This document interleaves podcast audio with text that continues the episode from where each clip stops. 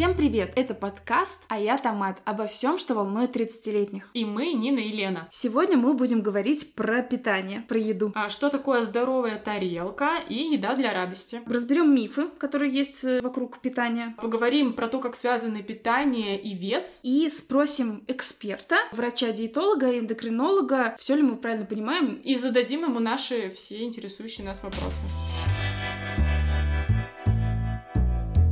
Партнер этого выпуска – сервис доказательной медицины Докма. На Докма можно обратиться онлайн к специалисту, работающему по принципам доказательной медицины. Их там более 800, и все проходят серьезный отбор, прежде чем попасть на сайт. Также можно найти доказательного врача в своем городе. Ссылка на сайт в описании к этому выпуску. Есть такой фильм, называется «Джули и Джулия». По-моему, он по книге снят, и его примерно там раз в 10 лет переснимают. По-моему, вот как раз недавно новый выходил, но я смотрела тот, который с Мэрил Стрип. И кусочек оттуда сейчас очень сильно разошелся там по всяким рилсам. Там такой кадр, что муж спрашивает свою жену, ну или не спрашивает, я уже недословно помню, он типа говорит, она спрашивает, чем бы мне вот заняться? И он такой, ну подумай, что ты больше всего любишь в жизни. И она такая, такая говорит, есть. Типа больше всего в жизни я люблю есть. И это реально, ну, близко, я думаю, очень многим людям, потому что еда — это офигенно. Да, еда — это офигенно, если у тебя не было каких-то там травм в детстве, в подростковом возрасте или позже, то есть связано связанных с мифами вокруг еды, потому что что-то нам говорили, что вредно, что-то нам говорили, что полезно, что-то нам говорили нельзя, если ты себя ограничил. Плюс супер много всяких диет было. Я четко помню, что худеть я начала еще, наверное, со школы. То есть, по сути дела, у меня организм особо и не вырос еще, а я уже какие-то диеты применяла. И эти диеты мне советовала мама, потому что, ну, мама у меня тоже постоянно сидела на каких-то диетах. Диета Долиной.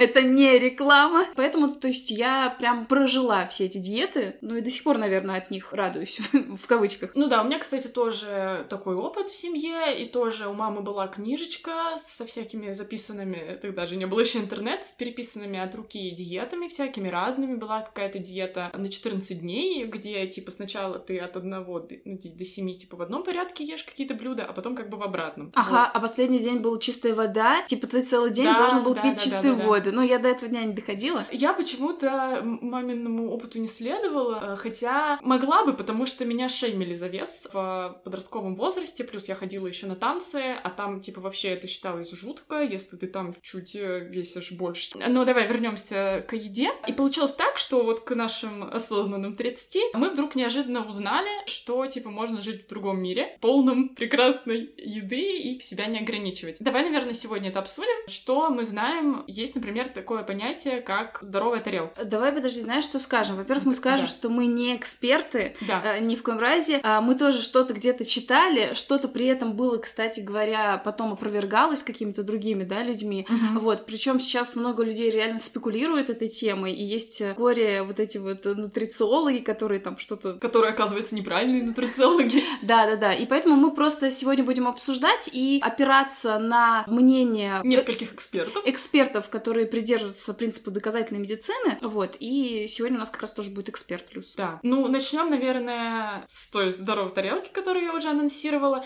Я сразу скажу, что, типа, мои знания и мнения на эту тему почерпаны из блога, о котором я тоже неоднократно в этом подкасте говорила, который называется «Интуит», и ведет его Светлана Бронникова, специалист, э, ну, психолог и специалист по расстройствам пищевого поведения и все такое прочее. И что мы знаем? Что, как выясняется, а, человеку важно питаться, новость-новость, разнообразно и полноценно. Как мы можем обеспечить себе это разнообразие и полноценность. Да, там говорится в этой здоровой тарелке, что должно быть э, какой-то процент э, фруктов и овощей, это 50%, 25% белков, 25 углеводов. Но это вот есть какая-то здоровая тарелка гарвардская. А у Бронниковой, у нее другая тарелка, она отличается. Там она как раз говорит, что углеводов должно быть больше на самом деле. То есть там на самом деле очень много разных теорий, но самое главное это разнообразие. А если захотите э, вообще, откуда у нас все пищевые привычки из детства, то у нас совершенно по-другому. Вы вот что ели в детстве? Детстве. Ну, то, то и ели, в принципе, как обычно выглядит обычный обед. Это какое-то мясо, ну, получается, белок или рыба. Какой-то углевод — это там каша, макароны, что там еще может быть, все.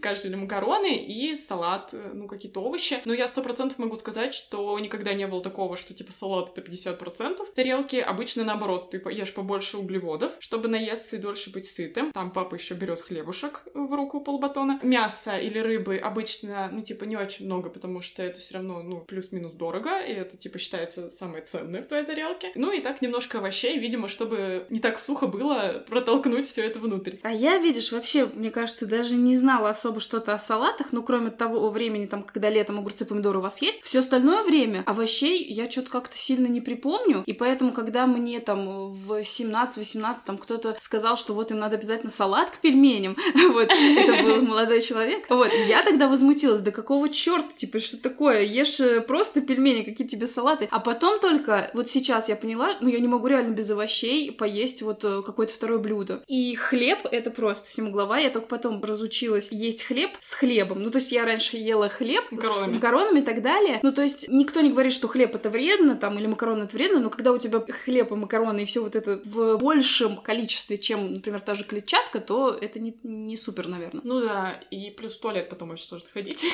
Мои личные проблемы. Вроде как считается, что человеку в день нужно съедать что-то там, надеюсь, я не вру цифры, больше 50 разных э, макро- и микронутриентов. Ну, типа каких-то штучек, которые попадают в организм. Но, понятное дело, ты не можешь ходить с калькулятором, их считать, и даже, скорее всего, не все изучены и человеку известны. Поэтому вот для меня это было открытием совершенно недавно. Оказывается, человек реально настроен на то, чтобы у него была разноцветная тарелка. Реально иногда делаешь рагу и такой думаешь, здесь вот красненького не хватает. И такой раз туда перчик бахнул, и прикольненько. Плюс тебе реально хочется попробовать в разные вкусы. В одном приеме пищи, чтобы там было и солененькое, и кисленькое, и какое там еще бывают вкусы. Ну да. Такое. И я тоже сейчас стараюсь привести в порядок свое питание, потому что оно там одно время сбилось. И я стараюсь в тарелку класть вот это все разноцветное. И мне действительно супер смотреть на это. И ты хочешь все попробовать, и быстрее наедаешься. И действительно, больше времени ты потом не хочешь есть. Да, это вообще шок для меня, что реально, когда ты вот так вот типа всего разненького по вку покушал, вроде нельзя это слово использовать, реально потом дольше не хочется есть, и не хочется ходить там и цеплять какие-то бутерброды, что-то кусочничать. Причем еще что для меня новость типа открытие, это то, что сладкий вкус, который демонизированный, его нельзя есть, и типа лучше вообще никогда не есть сладкого, он, оказывается, тоже очень важен. И в конце вот эта часть конфеткой, который я до сих пор не могу на самом деле принять, я до сих пор чувствую себя не окей, типа стыдно мне, когда я это ем. Оказывается, это тоже важно. Относительно углеводов. Я помню, было какое-то время, когда считалось самым правильным вот эта средиземноморская диета вообще без углеводов. Типа ты ешь только кусок рыбы и салат, и это типа вот так Нет, ты быть. не права. Э, Средиземноморская диета не такая. Там как раз вот эта здоровая тарелка, она плюс-минус средиземноморская Мгм. диета. Там на самом деле просто сокращено количество красного мяса, но при этом э, углеводы там в нормальном, как бы обычном количестве. Там есть много овощей, рыба, белок, вот это все есть. Ну, то есть я к тому, что там не исключают углеводы совсем. Может быть, я тоже какие-то диетические аккаунты смотрела, и я прям вот во мне это было, что типа самый нормальный прием пищи это рыба или мясо, стейк и овощи, и чтобы там не было ни кашки, ни макаронов, ничего такого. И я тоже там типа уже там ближе к 30 разрешила себе есть углеводы, что типа это нормально. Давай вернемся к конфете, потому что ты так э, объяснила, не объясняя я, что это такое. Есть такое понятие еда для радости. Как бы как раз вот Светлана Бронникова говорит, что нужно в конце приема пищи дважды в день добавлять себе какую-то еду для радости. Ну, чаще всего это что-то сладкое у людей. То есть не запрещать себе, что все, я не ем ничего сладкое и так далее, а не перекусывать этим сладким, а именно завершать основной прием пищи этим сладким. Да, еда для радости — это та еда, которую мы едим не для того, чтобы из нее что-то полезное получить, а для того, чтобы получить из нее радость. То есть это может быть не обязательно даже конфета, а может быть чипсы, например, или то, что вам реально приносит радость. Это может быть и кусок сыра, который тоже вроде как полезный, но ты его ешь не для этого, а вот потому что это твое самое любименькое, и вроде как если ты себя будешь этого лишать, то неизбежны срывы, и ты будешь потом этим переедать. И есть у меня знакомый, который не- недавно сделал э, торт из э, коржей и сгущенки, и просто за день его съел, потому что для него это была такая феерия вкусов, и он не мог остановиться, потому что, ну, вроде как, э, я так думаю, он себе запрещает его есть, типа, на постоянной основе, не знаю, связать. Просто сдала человека, который сожрал торт в одно рыло. Просто. Ну, типа, да. Ну, я к тому, что если тебе что-то можно, даже какой-то есть эксперимент с детьми и конфетами, этими дрожже, что, типа, когда ребенку говорят, ты можешь взять любое дрожже, то он, типа, берет всех дрожжей одинаково. Я не помню, как называется этот эксперимент. А когда говорят, ты можешь взять все дрожжи, кроме зеленых, то там, типа, когда вроде как взрослые отворачиваются, он начинает эти зеленые дрожжи сметать, потому что ему запретили. Ну, то есть так работает мозг. Ну да, когда ты себе разрешаешь, я даже по себе замечаю, когда ты себе разрешаешь брать все в холодильнике, то ты уже такой подумаешь, мне точно хочется сейчас в этот момент доесть эту сгущенку. Иногда ты, ты понимаешь, что да, действительно хочется, ее лопаешь, вот, а иногда думаешь, блин, я вообще-то хочу вот это, ну, то есть не, не сгущенку. Да, и когда у тебя нет такой мысли, что, типа, вот, либо я сейчас ее наемся до отвала, а завтра мне ее уже будет нельзя, типа, вот там, допустим, я ем это только на Новый год, и потом мне будет нельзя. А когда тебе в любой момент можно, ты такой, этот продукт перестает быть уникальным, ты такой, ну, захочу сгущенку, поем сгущенку, какая разница вообще, в час я ее не хочу. Идеально, конечно, все расписано, но по жизни не все так идеально. Ну да. Ну и еще, говорю, я разрешила себе углеводы к 30 годам, и на самом деле много еще каких продуктов разрешила, например, э, майонез. Да. Тоже, типа, вроде говорили, что он вредный, а оказалось, что вроде как, если 75% твоего рациона нормальные, полноценные, то оставшиеся 25 ты можешь есть все что угодно, те же чипсы там и фастфуд, и тебе ничего не будет, ты не будешь от этого там не поправляться, ни вреда тебе это не нанесет. Или вот тоже соль и сахар. Вроде тоже говорят, это белая смерть, а вроде бы их и можно есть. Кстати, по поводу майонеза, я тоже, я его до сих пор на самом деле не очень-то могу есть, Мгм. потому что все равно вот это осталось, что ну, как бы я лучше подсолнечным маслом полью Салатик. салат. Да, хотя, ну реально помидоры с огурцами реально вкуснее с майонезом, еще хлебушек туда помакать и просто. А я как раз слышала вот такой пример, э, как раз э, вот у Бронниковой, она рассказывала, что у нее была женщина, а, ну, как на на ведении, на курсе, и она ее спрашивала, типа, вот, что вы себе запрещаете, но вы себе очень сильно это хотите. И она там сказала майонез, и она ее спросила, окей, сколько вы хотите съесть майонеза в день, вот, чтобы вам было хорошо? И она такая, ну, вот, типа, ложку в салат на ужин. И, типа, оказывается, что вот эта доза, ложка в салат на ужин, она, ну, вообще реально тебе ничего не сделает. Если у тебя вся тарелка была нормальная, то есть ты поел все все микроэлементы, и потом не захотел есть э, после этого ложки майонеза еще супер 10 пирожных. То есть как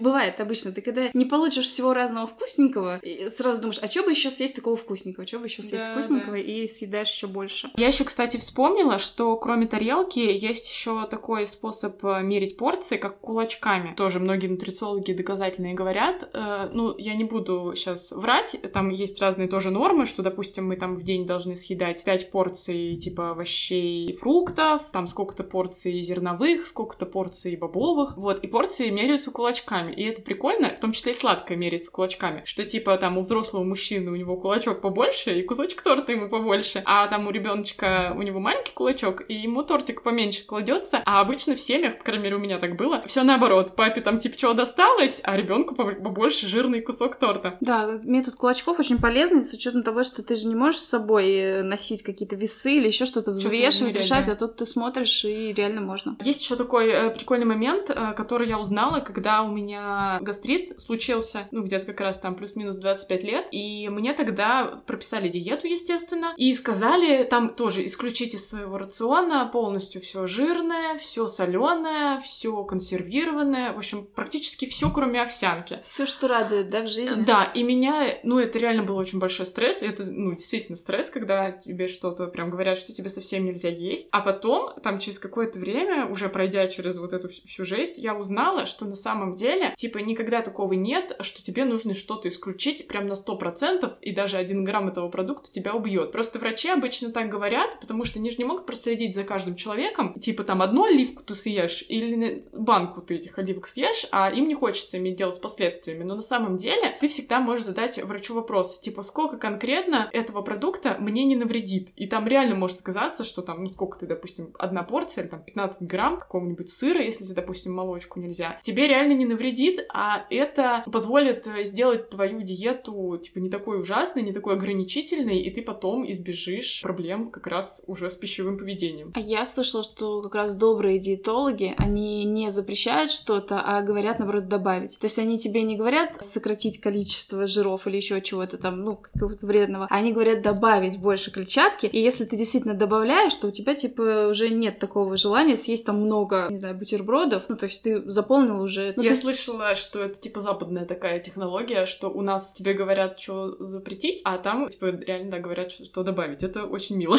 Ох уж эти европейские ценности.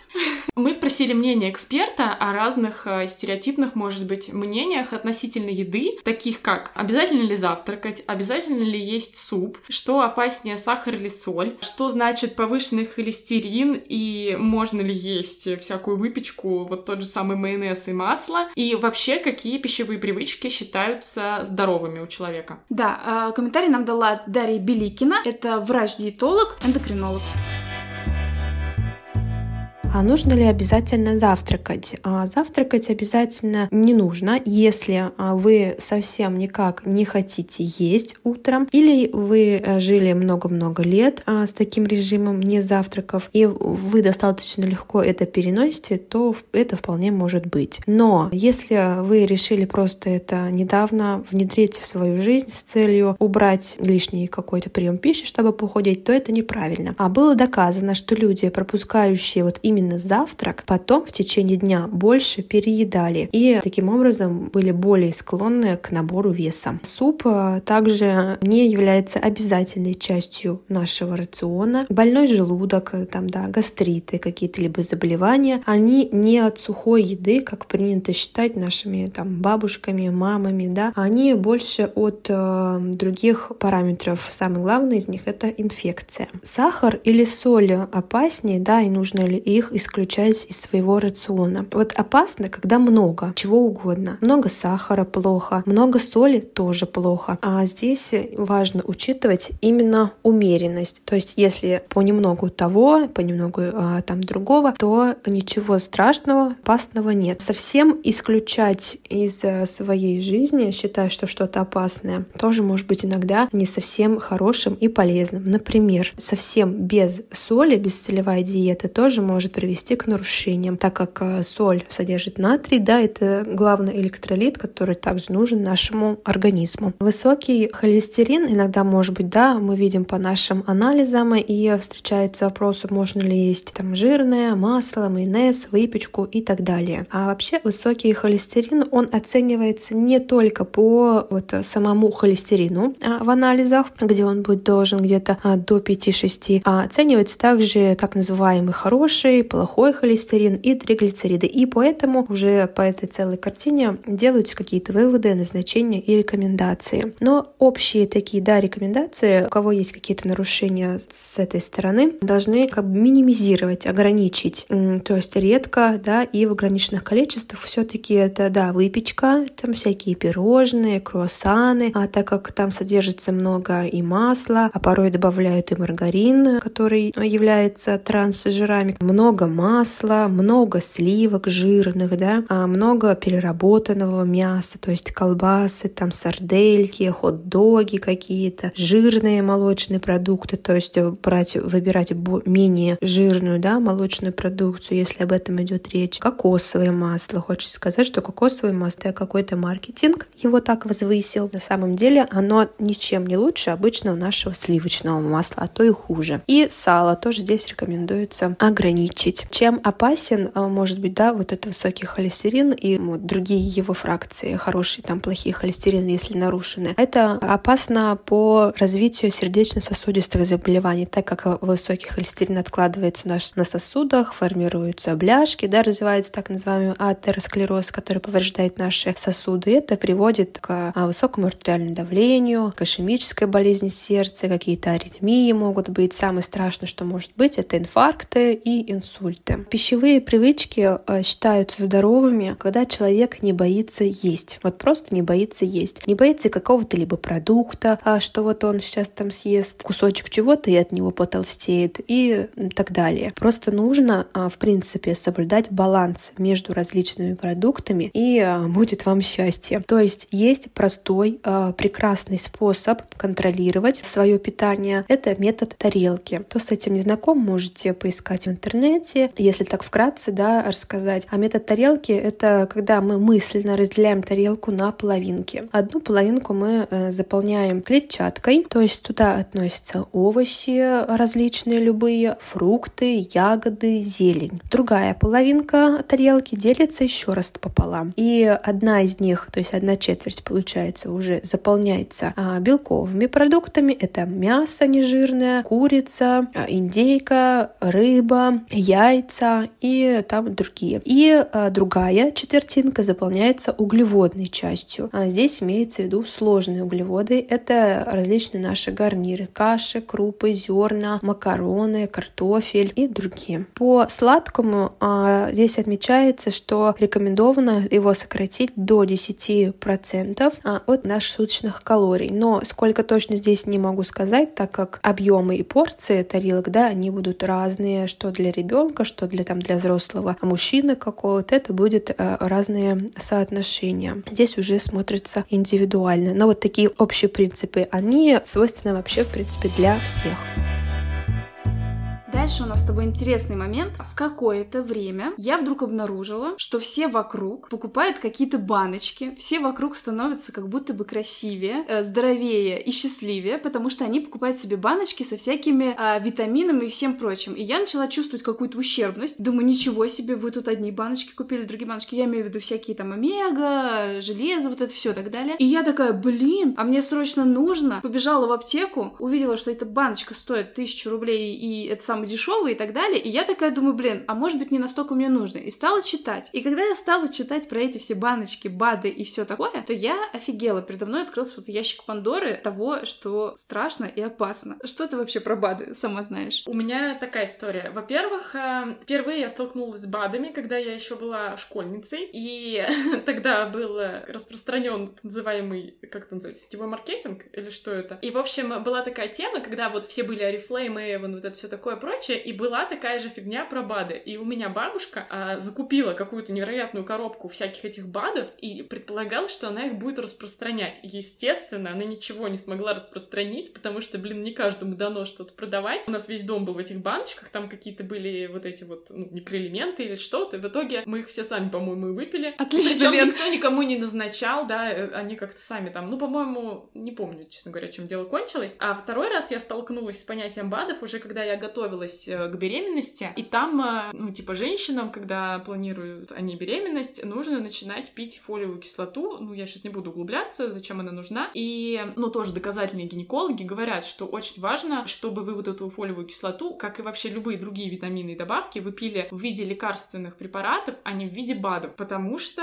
там, видимо, какая-то есть разница в регистрации вот этих вот продуктов, ну, я имею в виду БАДов или лекарственных средств, и есть шанс, что если ты будешь пить БАД, то тебе не поможет, потому что там, типа, не тот состав, который нужен. И не только не поможет, но может навредить. БАДы вообще там какая-то супер регистрация, типа, я придумаю сейчас БАД для супер красивой, здоровой женщины, и ты его получишь, и там, а, кроме того, что не обязательно, что там написан четкий состав, там могут быть вообще вредные вещи, и даже вот эти всякие растения, яды растений и так далее. То есть вообще это может навредить. Надо, наверное, сказать, что БАД — это биологически активная добавка ну, к да. пище. И, типа, она активная реально, то есть неизвестно, что там, как, в какую реакцию вступит. Да, но самое главное, чему я удивилась, да ладно, бог с ним, с этим там железом и так далее, магнием и еще чего-то, то, что принимает, в смысле, это тоже все довольно... Ненаучно? Ненаучно, да. Но есть такой момент, как э, рыбий жир и омега-3. И вообще очень многие тренера, как их правильно назвать? Тренеры. Тренеры. Очень многие тренеры прописывают вместе, они обычно дают тебе какой-то список того, что нужно тебе есть, да, там, чтобы там, не знаю, белок был, достаточно углевода, и они плюсом практически все поголовно рекомендуют пить омегу-3, что типа это надо. И я вообще какое-то время пила, но поскольку я человек непоследовательный, я, естественно, забивала, забывала. У меня этот рыбий жир а, в капсулах просто по дому, знаешь, улетал куда-нибудь какие-то, я потом находила спустя какое-то время. И слава богу, что я вот такой непоследовательный человек, потому что потом, когда я начала читать доказательную диетологию, вот людей, которые основываются на научной базе какой-то, что оказалось, что не надо таким образом. Этот рыбий жир особо не усваивается вот таким образом. То есть гораздо полезнее есть просто рыбу или какие-то другие продукты, в которых есть это же омега. Да, опять же, при подготовке к беременности я тоже вот это все читала, что у нас, я даже вот рекламу постоянно до сих пор вижу, рекламируют всякие поливитамины, там какие-то комплексы. Мне всегда лист э, назначал осенью, весной пить эту чернику в таблеточках, а, типа для глаз, потому что у меня плохое зрение. Вот, а потом выяснилось, что реально все нужные тебе микроэлементы ты должен и можешь получать из еды, и типа лучше те деньги, которые ты тратишь на какие-то там супер-мега те же самые БАДы, потому что там реально даже фолиевая кислота она была, блин, и по 3000 какая-то золотая. А ты можешь на эти деньги себе купить вон печень трески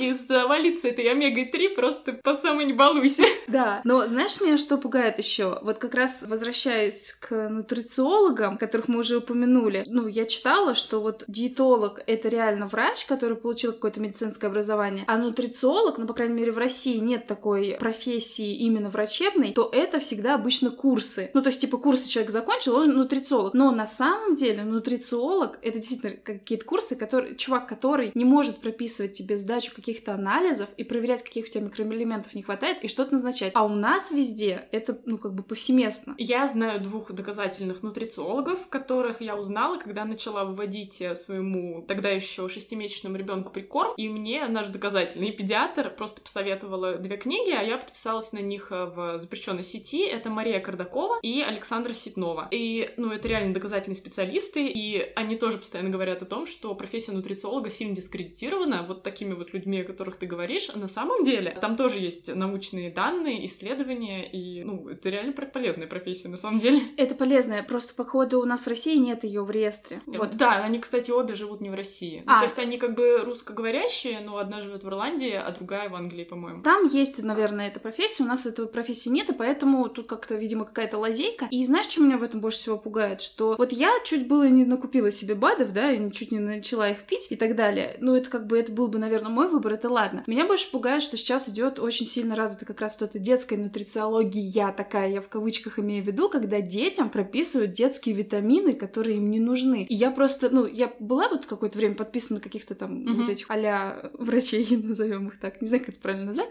Вот. И они реально прописывают детям какие-то штуки. Есть научные доказательства, что в Америке же намного более популярны вот эти БАДы, они там вообще, и что там намного сильнее это... Лобби или что? Нет, намного сильнее влияние было на здоровье как раз людей уже доказано, что а. это не только не полезно, это еще вредно, иногда может быть опасно. И вот то, что ребенок не может выбрать, а его мама, например, начиталась нутрициологических вот этих вот блогов и так далее, и впихивает, и я прям реально боюсь. Блин, это реально жестко. Вот я должна сказать, что вот эти две девушки, о которых я говорила, ничего такого не советуют. Там как раз я, собственно, от них начала узнавать про, а, ну, вот как-то стабилизировать вот это питание свое, потому что, типа, когда тебе нужно ребенка кормить, ты как бы сам вместе с ним начинаешь еще есть нормально, а то тебе неприятно, что только он один здоровый. Детская сфера, она в целом такая довольно страшная, потому что я тоже, когда... Я имею в виду маркет... маркетологическая, потому что я тоже, например, когда готовилась, покупала кроватку, все вот люди мне говорили, нормальные врачи, что ни в коем случае нельзя в кроватку класть эти, как они называются, подушки. Ну, в общем, такие штуки, которые вешают на края кроватки, типа подушки там какие-то, пелеринки. И что это супер опасно, потому что ребенок может задохнуться. Там mm-hmm. вот эта внезапная детская смертность, вот это у нас такое сейчас ответвление. Но при этом эти штуки же реально продаются на каждом углу. И я просто никак не могла понять, в смысле, как так, если это реально опасно. А еще я хочу, я просто вспомнила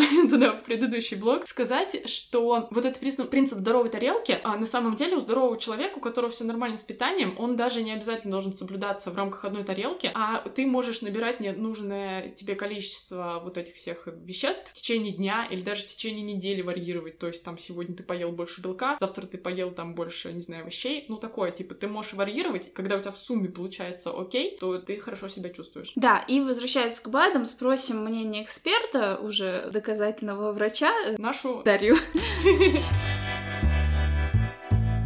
Существует э, да, множество витаминов в БАДах и бывают лекарственные препараты, и часто не понимают различия между все-таки БАДами и лекарствами. Лекарственные формы, они проходят э, строгую проверку своего состава, а где строго проверяется, что у них заявлено на этикетке, каждой, каждое наименование и э, в каждом конкретном количестве. То есть там проверяют, что указано в составе и сколько в количестве это должно соответствовать вот именно в этой таблетке. И они получают, да, там сертификат и лицензию, что препарат проверен, безопасен и э, все соответствует. БАДы такие проверки не проходят. То есть там в эту баночку можно положить, э, по сути, что угодно. А даже если и туда положат то, что заявлено на этикетке, то это может быть э, вообще абсолютно в разных количествах. Что-то можно вообще мало положить, что-то может очень сильно много положить. И также это может сказаться нехорошо на организме, так как как можно получить какую-либо интоксикацию от какого-то витамина. И эти витамины, да, которые сейчас модно пить горстями, они все-таки нам, большинству людей, не требуются. Достаточно просто разнообразно питаться, и все у нас усваивается нормально и из еды. А кто это придумал, что ничего не усваивается, это, естественно, да, тот, кто хочет заработать. Единственный витамин, который нам необходимый принимать да, а, всем людям, это витамин D. Его действительно не хватает а, нашему организму. И то витамин D нужно выбирать вот именно в лекарственной форме. А в аптеках, да, это аквадетрим, вигантол, а фортодетрим есть он в капсулах, а в отличие вот от предыдущих, они в капельках. Бывают случаи, когда необходимо принимать все-таки витамины, да, дополнительно, но это бывает редко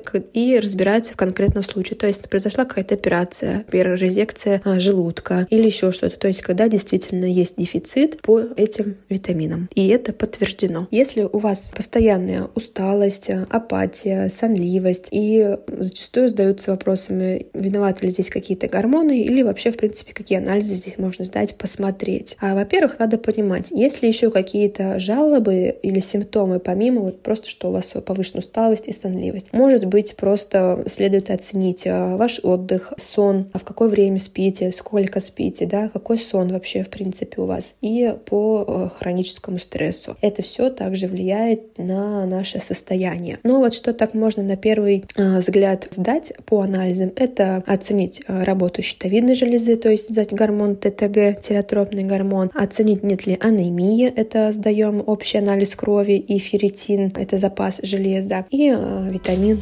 D. Ну и, наверное, вопрос, который неотделим от темы питания, это связь питания и веса. Мы уже начинали с этого, что практически у каждой, наверное, женщины есть в анамнезе диетический опыт, да вроде как и у мужчин сейчас тоже к ним повышаются требования.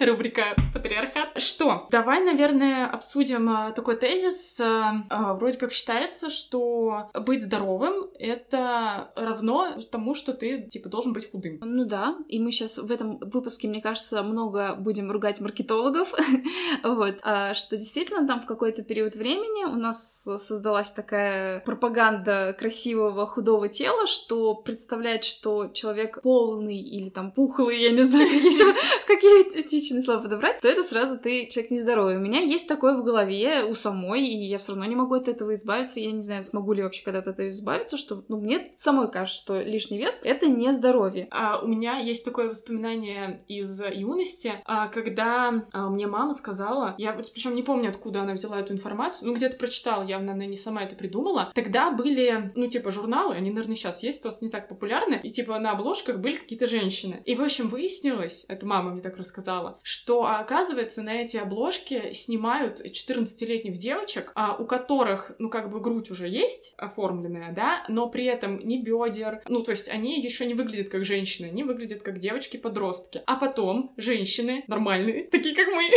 ну ладно, как я, смотрят на этих девочек и такие, блин, я выгляжу не так, я типа значительно ее шире. И получается, что даже те люди, которые находятся в нормальном весе, а не то, что даже ты говоришь э, э пухлые, я тоже не знаю, какое слово использовать, они типа начинают про себя думать, что с ними что-то неправильно, и они тоже нездоровы. Кто-то, опять же, рассказывал про то, что у нас в детстве были куклы вот эти Барби, которые тоже с непропорциональными какими-то... Ну, то есть таких не существует в жизни женщин, вот чтобы такая тонкая талия, там супер тонкая, ага. очень длинные ноги, то есть не такие, какие реально могут быть ноги по сравнению с телом и так далее. Я недавно тоже услышала, что оказывается там какими-то исследованиями выяснено, что вес человека э, на самом деле в значительной степени предопределен генетически. И типа, чтобы посмотреть, как ты будешь выглядеть в возрасте каком-то значительном, ты можешь посмотреть на своих родителей. Ну, на маму, если ты женщина, то на маму, и на маму своего папы. Получается, это кто? Твоя бабушка.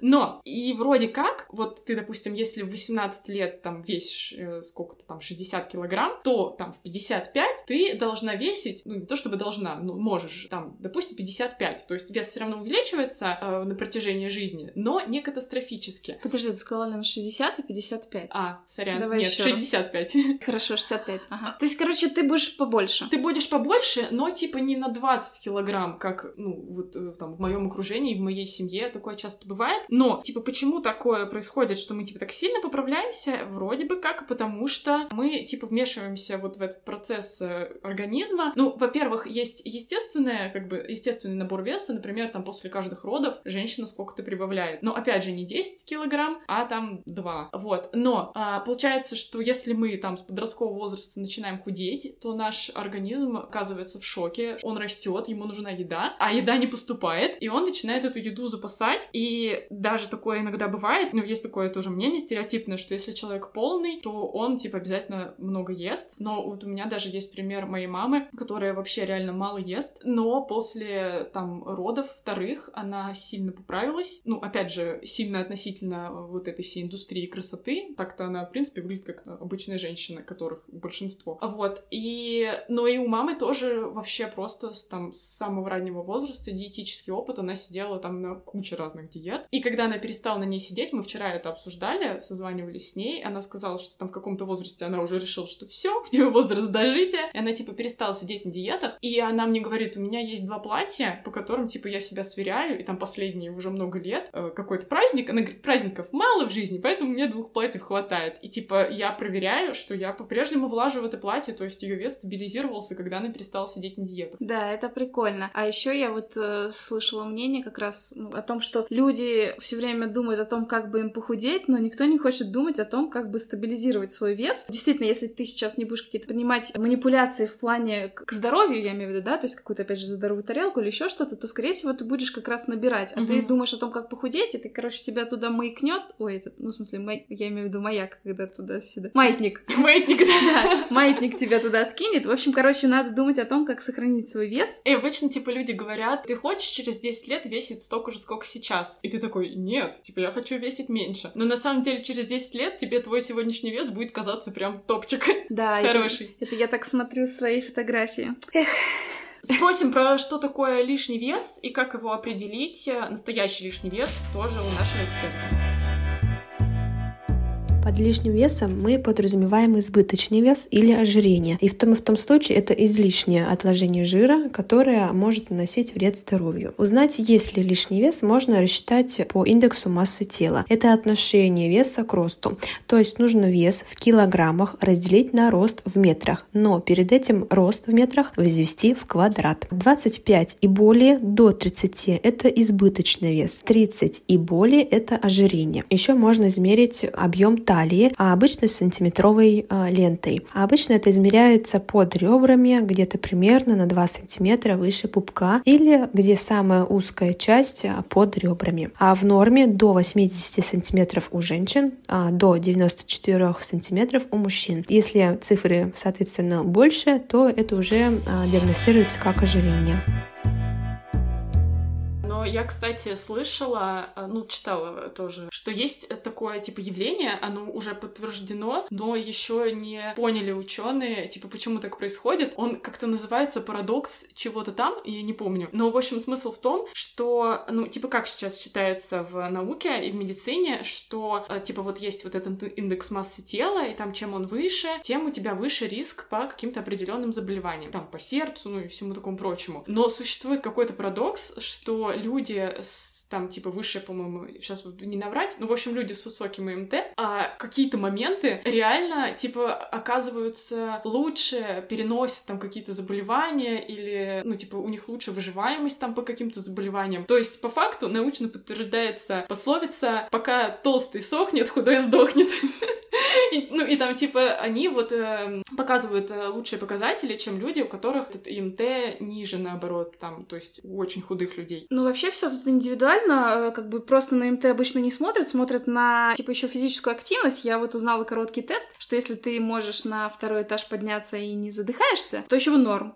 вот, по активности я имею в виду. А если ты начинаешь, и тебе надо останавливаться, хотя бы там, ну, хотя бы вот прям вот долю секунды, то надо задуматься. Блин, мне, походу, точно надо задуматься. И я еще еще хочу сказать здесь, что у нас тоже есть такое в обществе, ну, не знаю, как это назвать, стереотип. Ну, мы про это уже говорили, да, что если у человека большой вес, то он априори нездоровый. Но реально это не всегда так. И есть а, люди там с большим индексом массы тела, которые более здоровые, более спортивные и выносливые, чем некоторые там типа более худые люди. И мы знаем реально такие примеры. Я не знаю, можно ли приводить примеры, но я вот вспоминаю клип, а, не клип, а как, ну да, песню Little Big, вот эту на Евровидении, где был вот этот знаменитый пухляж, uh-huh. который, ну, очевидно, нормальный МТ, но при этом он так вообще там прыгал, танцевал, у него все было супер. И, в общем, оказывается, что прежде чем выносить человеку вердикт, здоровый ты или нездоровый, там существуют какие-то определенные метаболические показатели крови, и не только крови, ну, то есть ты там смотришь, как работает твое сердце, анализ на сахар можно там сдавать, э, на тот же самый холестерин. Ну, я, в общем, не буду врать, это можно загуглить. То есть, и, типа, есть реальные показатели, которые тебе показывают, что, типа, у тебя может быть и все в порядке со здоровьем. И это я к тому, что к культуре вот этой толерантности, наверное, и к тому, что, ну, типа, не обязательно сразу шеймить человека, если вот вам визуально кажется, что он там не соответствует вашим стандартам. Ну что, получается, что для того, чтобы у тебя была вот эта здоровая тарелка, и в целом у тебя было здоровое пищевое поведение, тебе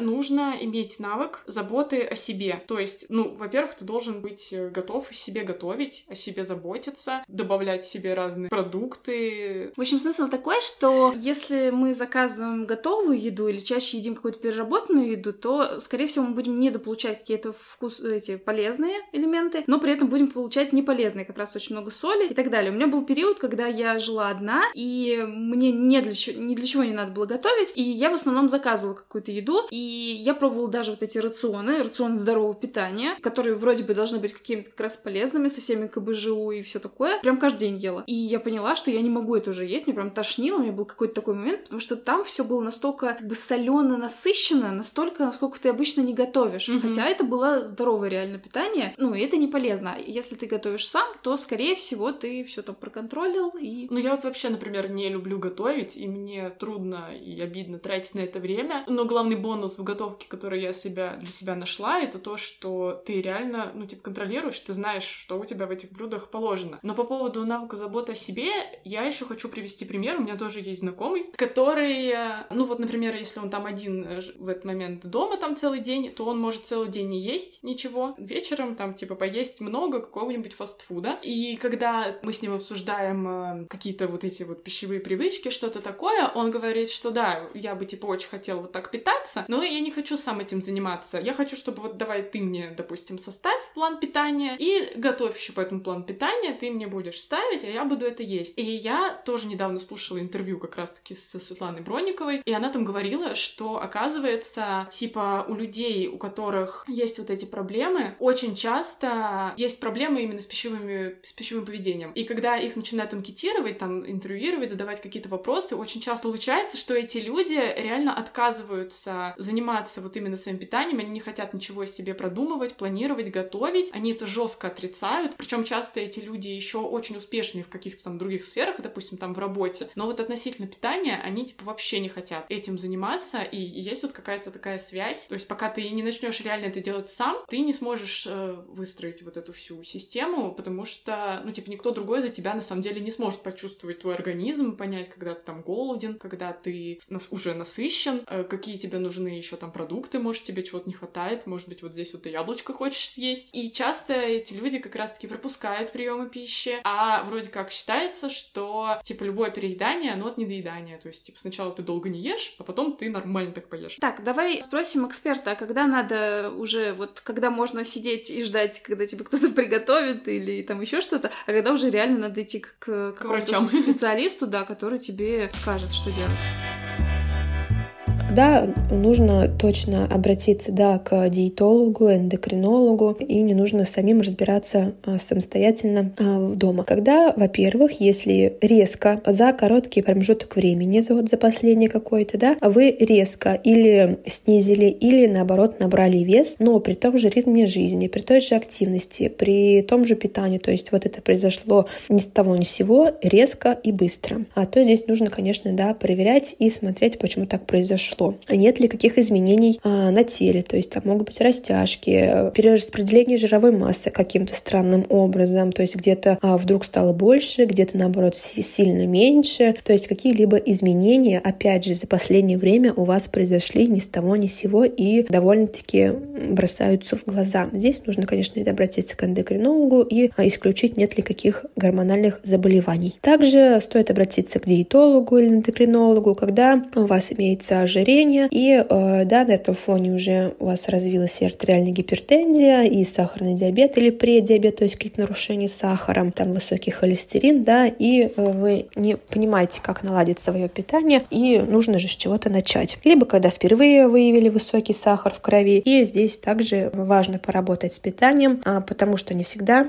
сразу диабет, иногда могут быть обратимые процессы, если вовремя с этим поработать. А если постоянно хочется есть, да, здесь также нужно разобраться, не допускаете ли где-то ошибки в своем рационе. А часто бывает, что просто не сбалансированно питаетесь, и а, поэтому нету хорошего чувства насыщения или надолго этого не хватает. И тут опять же нужно разобраться с вашим рационом и правильно его составить. Если у вас присутствуют какие-то страхи, боязни еды, в принципе, в целом, или какого-то продукта, опять же, да, а здесь также можно обратиться к грамотному, хорошему диетологу, который вам объяснит те или иные моменты э, вот этой вашей боязни, обоснованы они или нет, и э, даст вам рекомендации. И, э, конечно, можно обратиться в любой момент, то есть не иметь каких-либо заболеваний, нарушений, просто вы хотите ознакомиться со здоровыми пищевыми привычками, со здоровым питанием, чтобы поддерживать свое здоровье, особенно передать эти здоровые привычки своим детям, то также можно обратиться к диетологу, да, и э, сформировать это вместе с ним.